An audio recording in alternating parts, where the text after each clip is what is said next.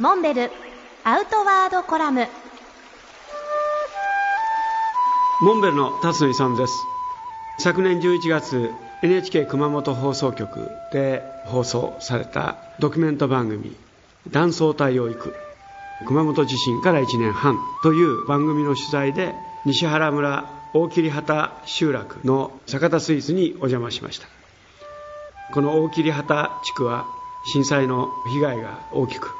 およそ25軒あったお家のうち今現在残っているのは3軒区長である坂田さんがぜひこの村を再建復興したいという思いで自宅の一部にスイーツ工場を作られました。おすすめはシフォンケーキ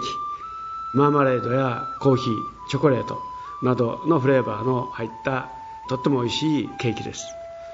坂田さんのご家族で運営されているこのスイーツ工場ですが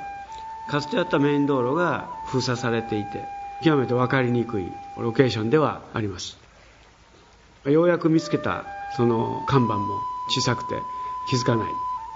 そこでお店の皆さんにはぜひ看板を大きくしましょうというふうに提案しました。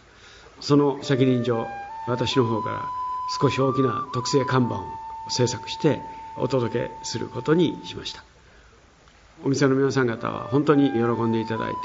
ぜひ僕のサインを入れてくれということで少し恥ずかしかったですが私のサインを看板に入れて帰ってきました。